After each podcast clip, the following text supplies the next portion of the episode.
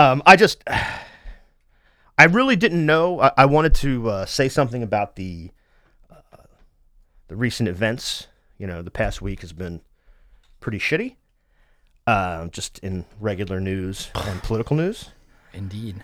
Yeah. So I, I decided that also uh, as a as a nice thing, because of something else that happened this week, I would read a few paragraphs from um, this Toni Morrison essay uh, that she wrote uh, right after uh, Trump was elected.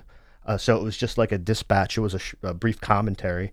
So I guess as t- to comment on this on the week, uh, we'll we'll leave it at, at Toni Morrison.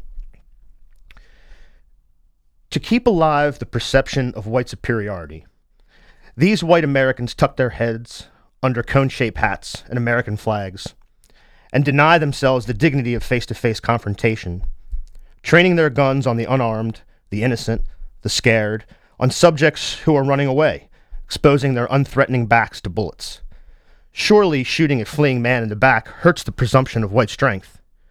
The sad plight of grown white men crouching beneath their better selves to slaughter the innocent during traffic stops, to push black women's faces into the dirt, to handcuff black children.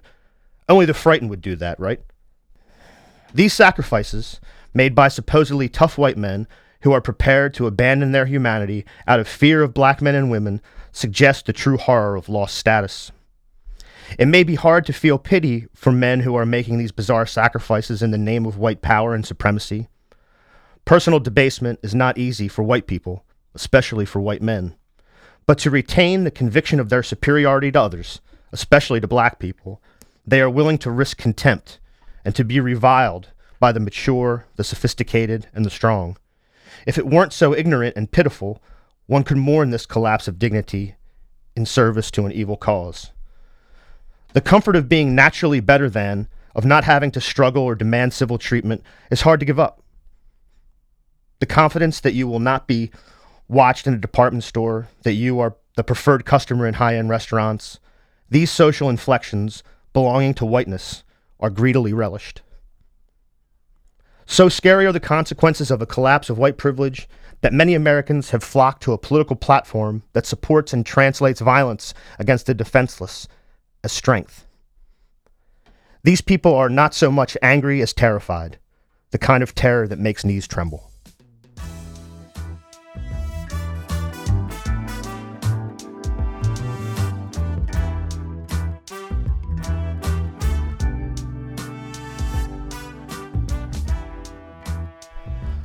So, it is with uh, somewhat of a heavy heart and a shitty start that uh, I wish you uh, well, comrades. We're back in the bunker. We're in the shadow of Rockford Tower. We're in the belly of the beast. And we're going to uh, have a conversation that's a little unique. We haven't had one of these, but I think we're going to start having more of them. Uh, today, in the, uh, in the hot seat, is the uh, director of the Creative Vision Factory, the former committee member and chair member of the Chris White Gallery, uh, the artist, the activist, the Michael Kalmbach. Thanks for coming in. Man. Hey, thanks for having me. you know, it, it has been it's been such a heavy week, um, and uh, for me personally, I um, you know working at the Creative Vision Factory, surrounded by um, poverty, surrounded by you know kind of Wilmington's you know basically dirty laundry. You know, um, I've uh, I'm coming back from a couple vacations, and um, my re-entry. I always joke around with my staff at work that uh, the re-entry is always really tricky, you know. And sometimes I completely burn up in the atmosphere coming back in the pocket on the 600 block of Shipley Street. Um, but this past uh, this week already, just uh, man, just a a sadness that has just kind of gripped me. You know, uh, coming back and seeing a lot of people, um, you know, um, navigating homelessness, all kinds of trauma, all kinds of violence, all kinds of hyperaggression, and you know, sometimes coming back in, I just uh, you really do lose a sense of hope, and um, I think the biggest thing that we've really focused on this past year at the Creative Vision Factory is really trying to focus on how the, how do we sustain ourselves throughout all this. You know, I uh, I ran into a, a, mutual friend of ours today this morning, walking down the street. Uh, was a, a, real tall figure, Okay. That's un- Eugene Young. Needless. I, I mean, you only had to say. There's only one. And There's uh, only one extremely tall man that is probably mutually uh, friends of ours. So he's uh, he's walking on the back of Shipley Street, and it was really clear to me that he was on the back of Shipley Street, so he didn't run into anybody on Market Street. And he's heading down, uh, heading towards the courthouse, and um, just seeing the guy gave me a little bit of a shot in the arm, gave me some hope. And um, you know, at the Creative Vision Factory this past year, at our three o'clock recap meeting with our community, uh, we ask everybody to reflect on three positive things they've seen today. And uh, you know, after years of working in this environment, um, I realized that you know when it comes to the negativity, we have, you know, we all have our honorary doctorates on that.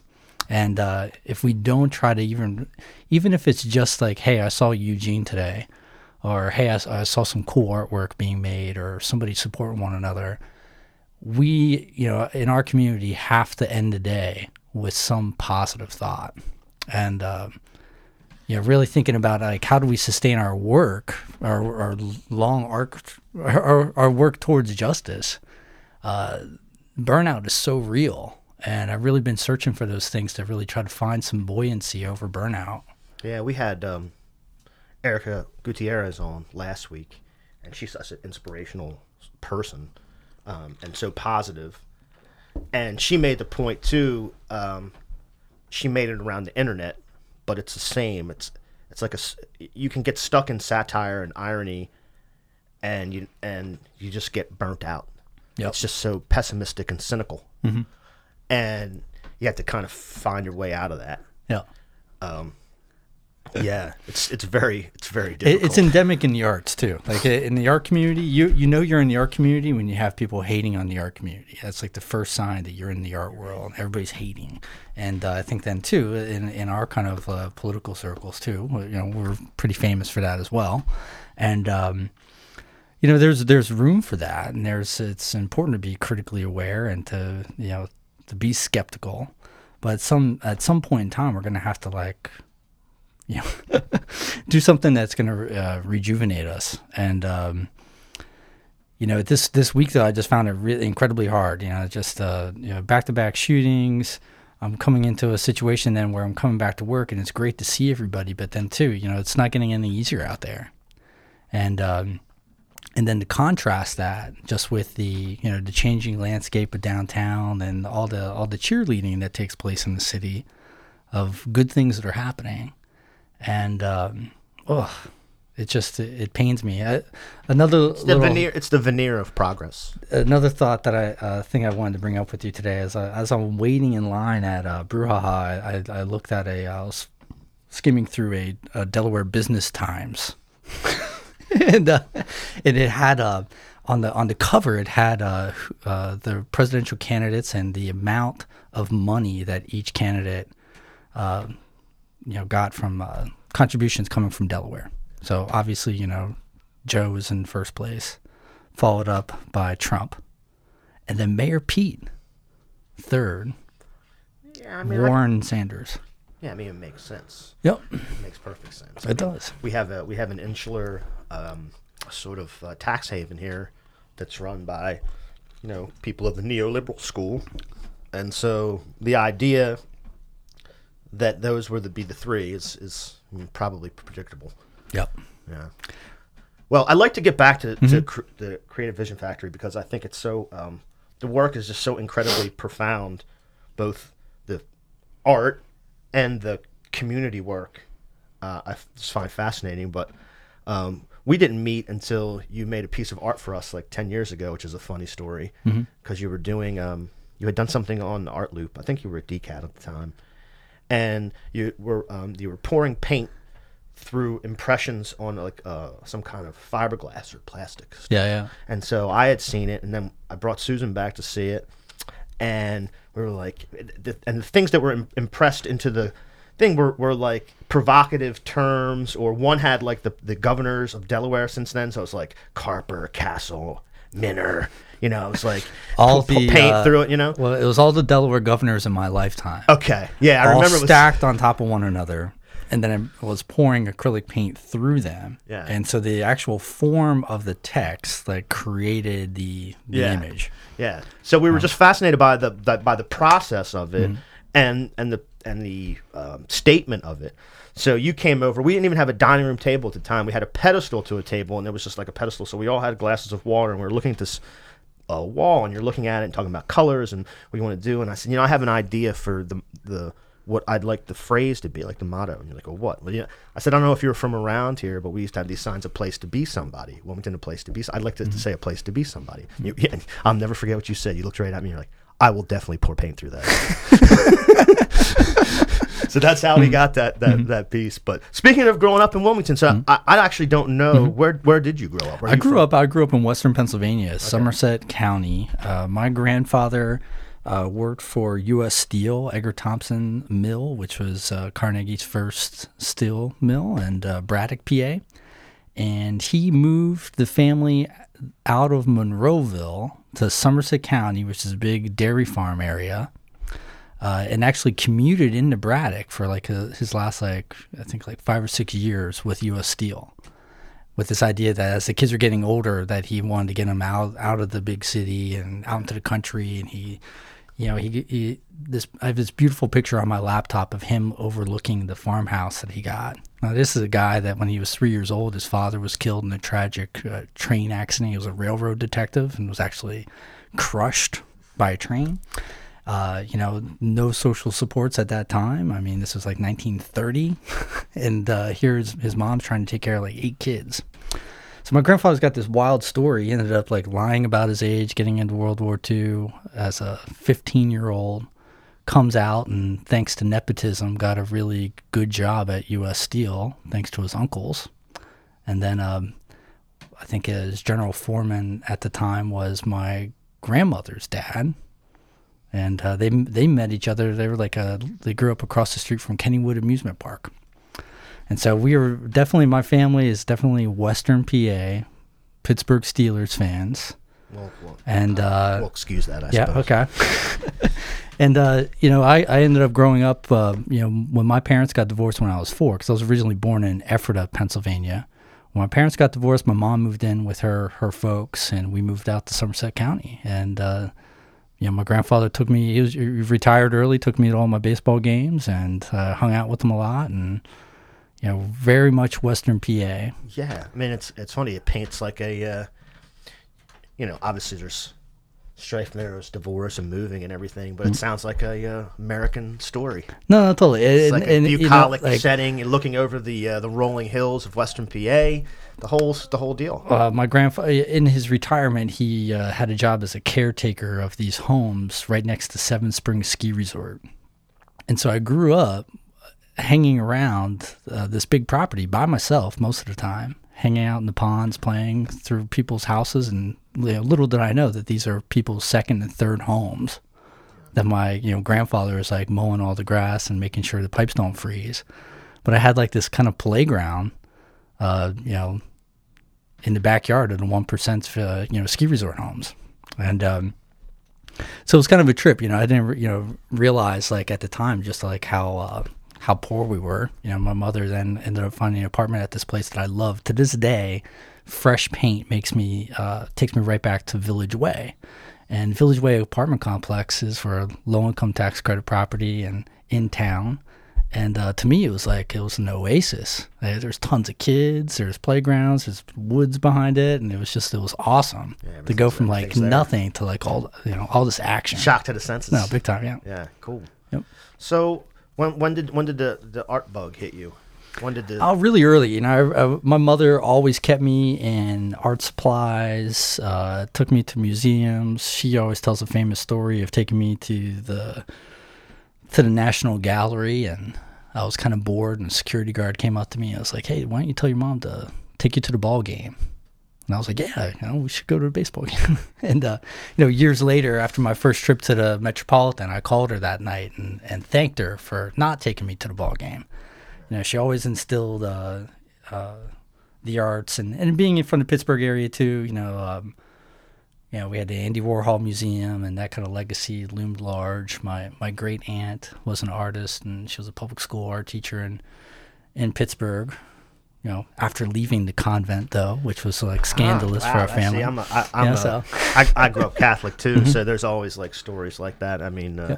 even here in the uh, in our surrounds, um, because we live in still a pretty tight knit sort of parish situation here. Mm-hmm. Yeah, yeah. There's always like the the the uh, sort of elderly woman living alone, but everybody's visiting her. And Mm-hmm. Yeah, yeah, like, yeah. that was the nun. You know, that sort Well, my, my great aunt Ann Martin, uh, huge uh, influence on me, and and uh, uh, just a great big personality. She always there was this famous story of hers when she left the convent, was teaching public school in those first years. Uh, she was so sheltered, and uh, she had kids in her class come up to her and was like, "Miss Martin, Miss Martin, that girl back there called me a hoe," and she was like, "Well." You go back there and you call her a rake. and so I bring that story up every once in a while at the Creative Vision Factory. They love it. Yeah, that goes over huge Yeah. there. Yeah. Nice. So I know um, now. Did so you found your way to this area via University of Delaware, right? Yeah, Is that- graduate school. I was Yeah. I was teaching high school art in Virginia for three years. Uh, I had a temporary license to teach. It's kind of a weird kind of like Now, were you still getting the, your your uh, your first degree, and you got your first degree in Virginia, not in uh, at Bloomsburg University in Pennsylvania. Okay, yeah. PA. Yeah, it makes sense. And so, um, yeah, I got my first degree in studio art. Had no plan. Uh, had no idea. Uh, you know, I think uh, my big plan was I was going to maybe move in with my friend Ben in Philadelphia. But then I met Rebecca, my now wife, and you know, my grandfather said, "You follow her wherever she goes. Be her page turner." Nice. and I did just that. Nice. You know, so she she got her first teaching job in Virginia. You know, I moved down to be close to her, and in this really strange uh, turn of events, uh, I got to meet the high school art teacher at the high school that she was teaching at. This guy named Michael Faulkner. Um, he told Rebecca after meeting me uh, that he was actually planning on leaving the position at Christmas, and did she think that I would be interested in a high school teaching job? And she was like, "Well, you know, his mom's a teacher. I think he'd be interested." And and so uh, Rebecca helped me with my cover letter and resume, and he resigned, and I applied the next day, and I actually got to shadow him in the classroom right right after like Thanksgiving break.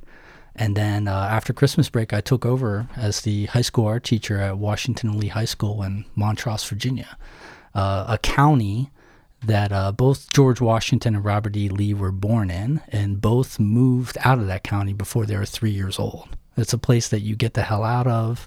Uh, you shouldn't start your career there. You should probably end your career there if you're not from there.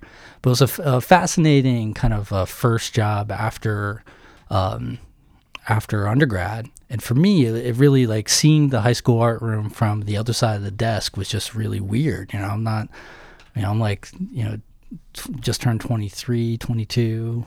Um, you know, pretty close in age with my like seniors at that at that time.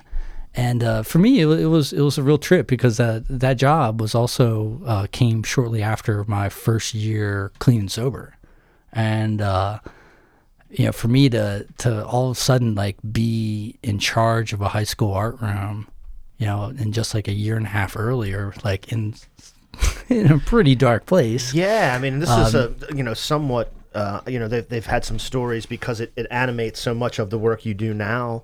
Um, you know, for the for the, the, the folks you're you're working with now. Mm-hmm. Um, but yeah, I mean, you had your own s- struggle. Um, did that start? I mean, how how young were you? How long, young did you start and start struggling with that?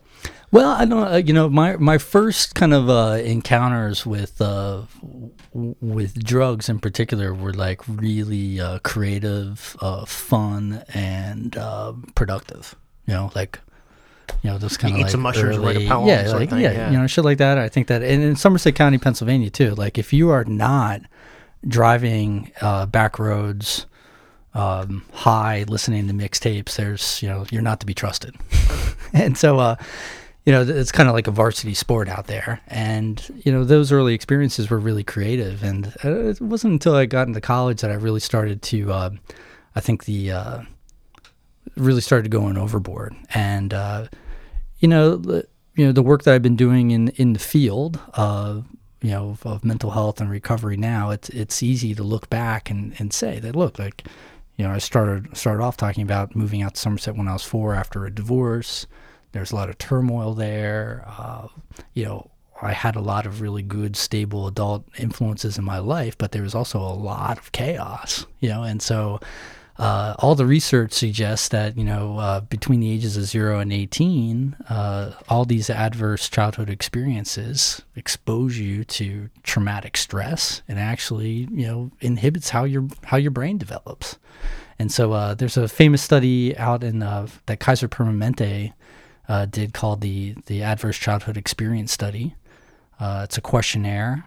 you answer yes to yes or no to ten questions everyone that you say yes to, you get a score of one. And so when I took the test, I, I had a score of four. And a score of four, you're like something like 1,400 times more likely to use intravenous drugs than somebody with a score of zero. And it's like, I'd encourage everybody to check out the ACE study. And so the ACE study really um, you know, a lot of people in, in Delaware refer to it because of the uh, kind of the buzz term of being trauma informed. You know, and you, did you know we we're actually a trauma informed state? I didn't I didn't know that that was a that was, I try to stay away from buzzwords as much as possible, but yeah.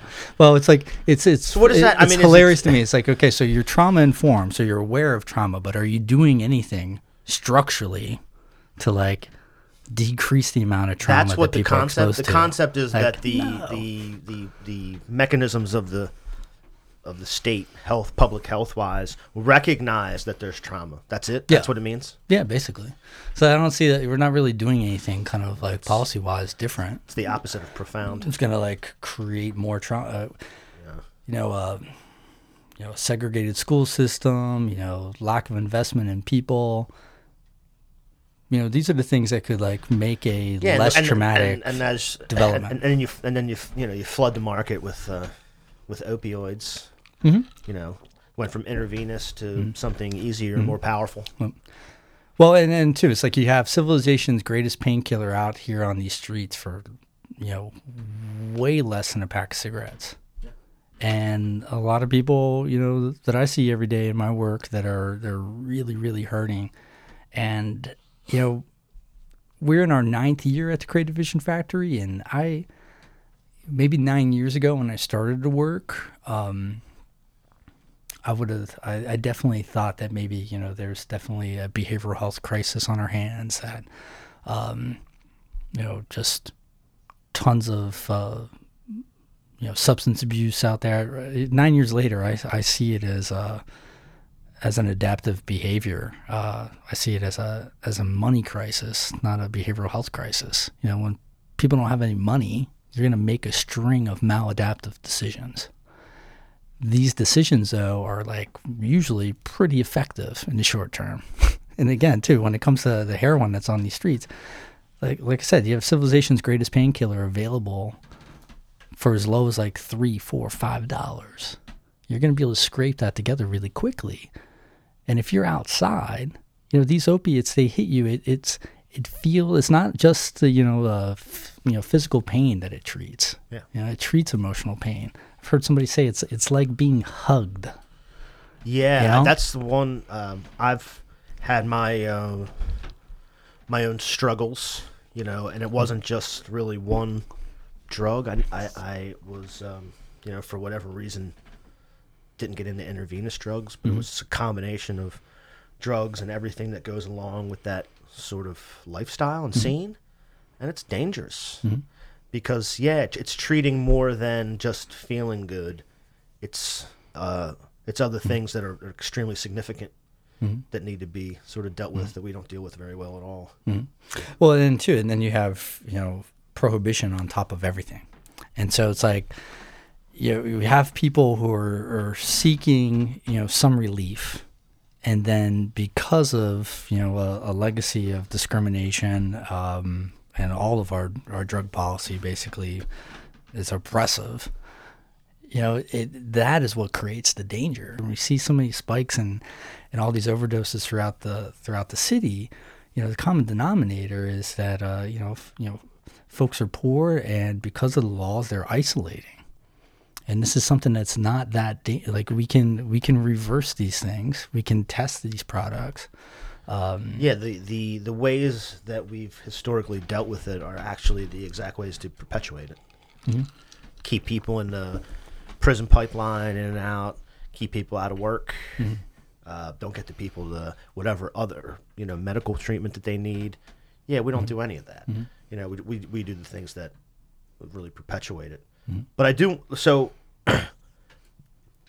you you you wind up nine years ago, um, starting this, and it's I've heard little pieces of the start story, but yeah.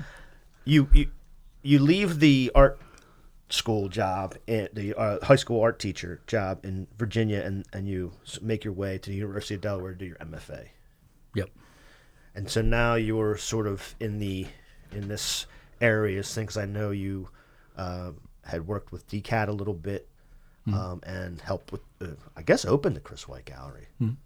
Yep. Um, but explain, um, I guess, the the background leading up to and exactly what Creative Vision Factory is, um, because when when you think about not only the art you do, but what you're doing for the community, I think it's important everybody understands sort of how you got into it and what it really does. Yeah, yeah, yeah. So I was at the Delaware College of Art and Design, uh, you know, and looking back, I was lucky to get the job because I, I, my thesis show was in the spring of 2008.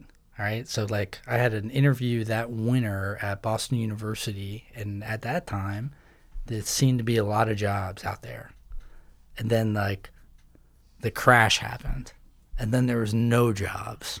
And of course i bombed the interview at boston university. And and i'm freaking out because not only is my thesis show uh, coming up but my wife is pregnant with a due date right around the time of the thesis show. It's good planning. and so yeah. And so uh you know pressure pressure makes diamonds i guess.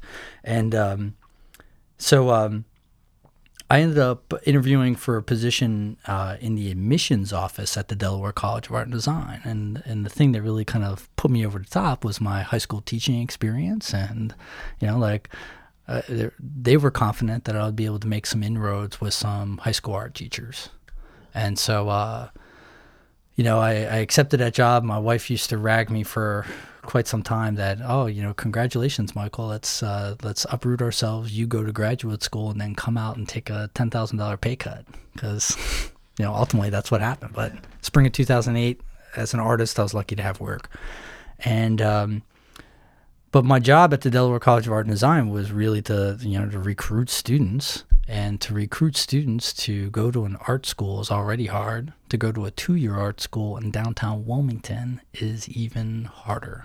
And so it became really clear to me right off the bat that I was going to have to if we're going to sell this program, I actually had to get involved and do stuff in town and and then too, you know, being an artist, uh, you know, I wanted to um, still kind of be a part of a community to still make work and as a as a new father it was going to have to happen local you know it was going to have to happen here and um, you know not the easiest place to launch an art career or to have an artistic community but uh, the cool part about the scale and and the fact that 2008 uh, downtown was basically a ghost town was that you could basically do whatever you wanted. There's tons of vacant properties, tons of space. Uh, working at DCAD and just being an employee at DCAD opened up a lot of doors in downtown. And of course, me, you know, with the you know the hipster glasses and the beard and the MFA, you know, like red carpets are this being, guy. you know, like oh, you know, this is this kid's gonna turn everything around. Yeah, you could, you could have been you could have been the uh, the Buccini Pollin of the art world. Well, our first exhibitions were actually held in vacant property by Buccini Pollin Group. And so all of those buildings, we used to, uh, you know, right where Lafia is now, we used to do all kinds of shows there. Uh, uh, one of my, my all time favorite art exhibition that we put on was in Lafia. And it was this artist that was in my MFA program named Jared Mim, who made these pinatas that were all in the shape of small children. he had he had like a little iPod with a bunch of music on it, and he would uh, had this elaborate pulley system. So he'd hook up the kid pinata on this pulley. He'd ask somebody to operate it, and then just like turned off all the lights and just blared this dance music. And you know that's the kind of shit that we did on the art loop in 2009. you know, like But no we, we got to bring up. that shit back. I was just on the art loop. It was it was all right, but we, there wasn't like fucking baby pinata, a- kid yeah. pinatas. And It's at any time that I do. I stro- a strobe light and just like massacring kid pinatas.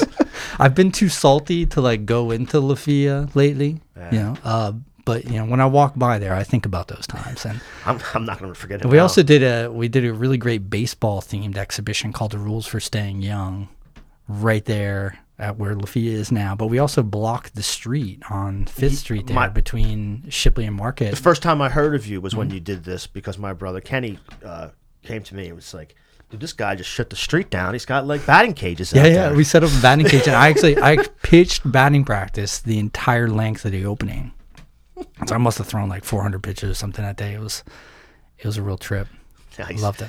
Yeah. But you know, so early on, I'm, I'm, I'm working at DCAD. I'm trying to be involved in the arts, and and all these exhibitions were were born out of a little uh, group I created called the New Wilmington Art Association. And so it was uh, basically my UD MFA cohort with a bunch of other local artists. That's when I first started like working with Mike Podolak and uh, lots of really great community. And we are thinking through a bunch of vacancies. Um, you know, it's funny. Uh, the connection we made with the Buccini Pollin Group at the time is they have all these properties. There was a bunch of like community block grants that enabled them to redevelop second and third floor apartments, but there was no funding whatsoever to address the, the first floor retail space. So a lot of these spaces, like where the 4W5 cafe was, were just gutted. And so we came in and like painted the walls white and started doing these weird kind of like avant-garde shows. And uh, basically every time we did a show we paid a hundred dollars and like uh, we had to put together a liability insurance plan. So that like the cost of that plan became the nwaa dues Yeah. And, uh, just the bare minimum. yeah we had a really good like three or four year run but it was that activity that got me involved with the uh, shipley village community development corporation and that's when they were um, getting ready to demo and create what is now Shipley Artist Lofts and Chris White Gallery. And so uh, it was called Shipley Village CDC at the time. It was named Chris White CDC because uh, three days before our grand opening, Chris White, who is the executive director of uh, Community Legal Aid Society, was tragically killed on Shipley Street in a hit and run car accident. And so uh, that year of working with Chris, getting ready to open up this low income artist housing project, uh, just seemed like everything was coming together. You know, I'm I'm in in a city. It's not the city that I was like that I wanted to be in, but I'm working as an artist. I'm working in a city. you know, I. Uh, basically doing what I've kind of set out to do and and met this guy that was like helping us create this artist low income artist housing. And uh, things were coming together really rapidly and it just with Chris's enthusiasm you just felt like you're just gonna keep winning. And uh, he was just a really great guy and did did amazing work. He used to call me the the artist commando you know and uh, and so when he died you know we had to really uh, the shame of like working with Chris is that he did 90% of the work. That's what that was a good thing working with Chris. Now, the bad thing is that he also did 90% of the work. And we had to really figure out, okay, like how the hell do you manage one of these low income tax credit properties?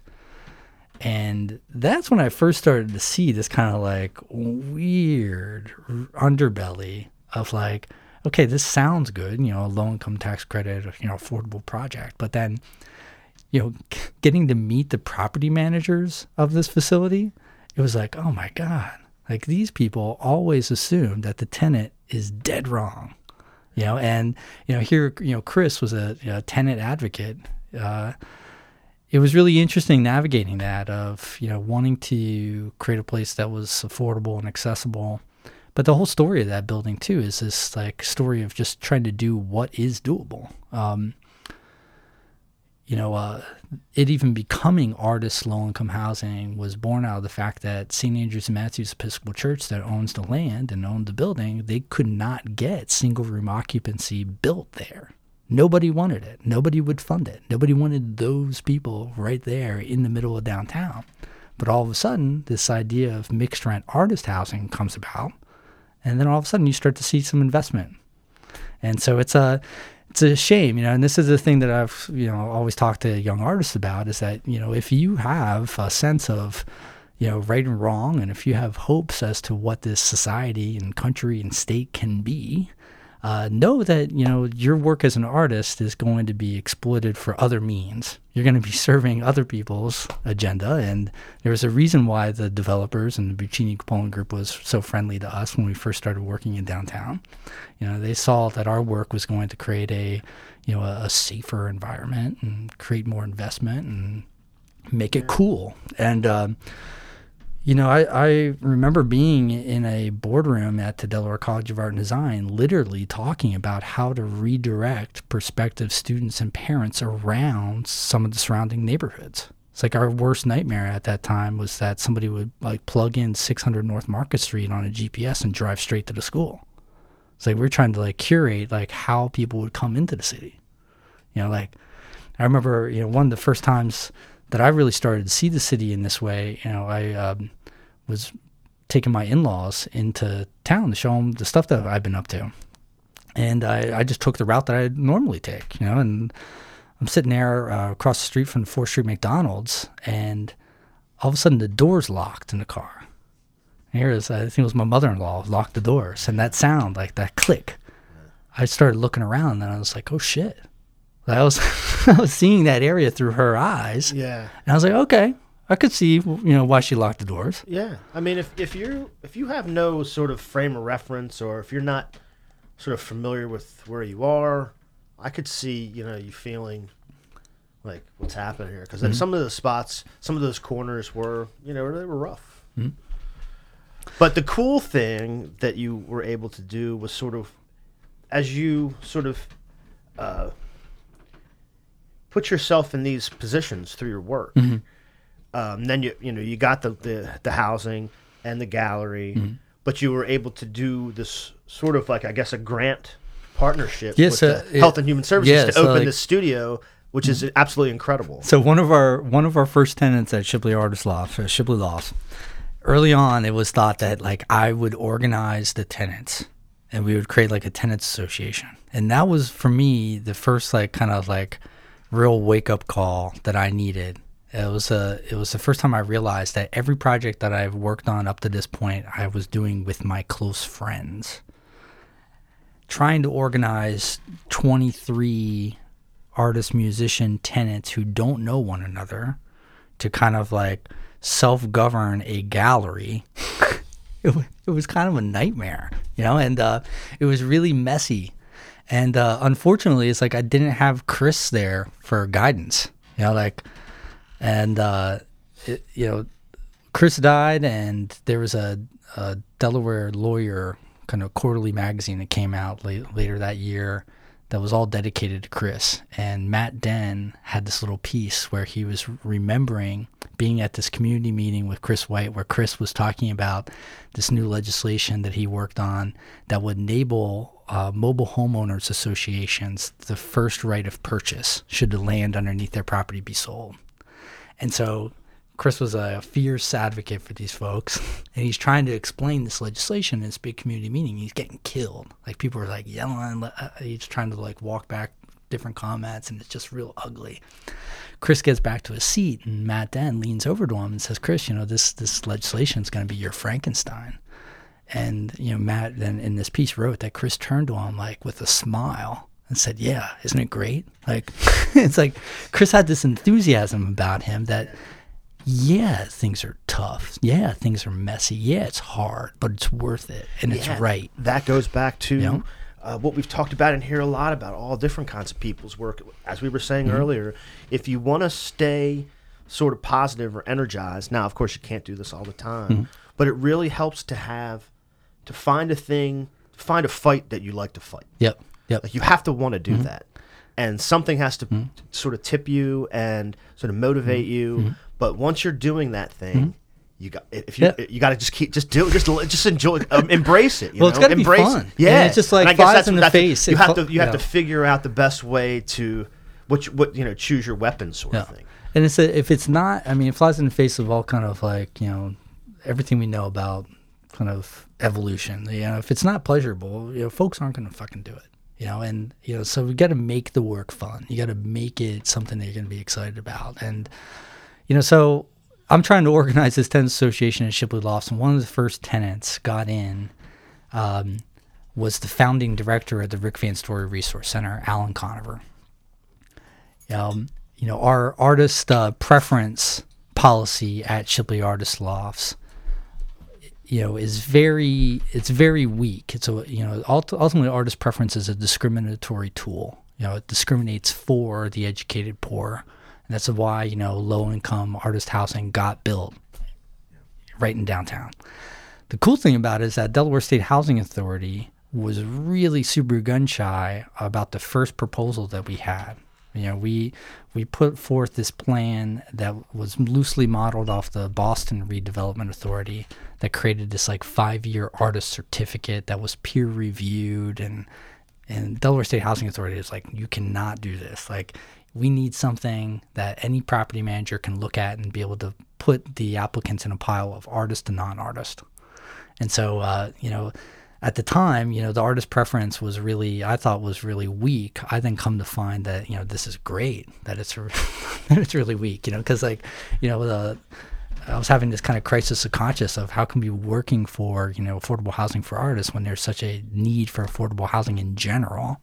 Um, you know, the answer for me is you know make more artists, and you know, several years later we've got the Creative Vision Factory right on the other side of Planned Parenthood, and we have guys there that are literally like you know like before our program wouldn't have had the the capital or the capacity to put together these materials. Now, you know, they not only have portfolios, they have long exhibition records. Uh, one of them has been written up in Artforum. We have another guy is going to be featured in Raw Vision magazine this winter, and they're showing all over the place. Hey everyone, Carl the producer here. So this is a conversation that went pretty long. We're just under halfway through right now. Um, but due to the timing of the recording, the release, and just the fact that it was over an hour and a half, uh, I thought it was appropriate to split this into two halves. So, hope you've been enjoying it so far. The next half um, is going to be more about uh, Michael's experiences in Wilmington, in the Creative Vision Factory, uh, how art relates to mental health, and some of the political implications and some of the cultural implications of what he's learned over the last nine years. And I think it's really worth listening to. So the next half will most likely be coming out tomorrow on Saturday. And hope you enjoyed this and hope you will tune in. So uh, see you tomorrow.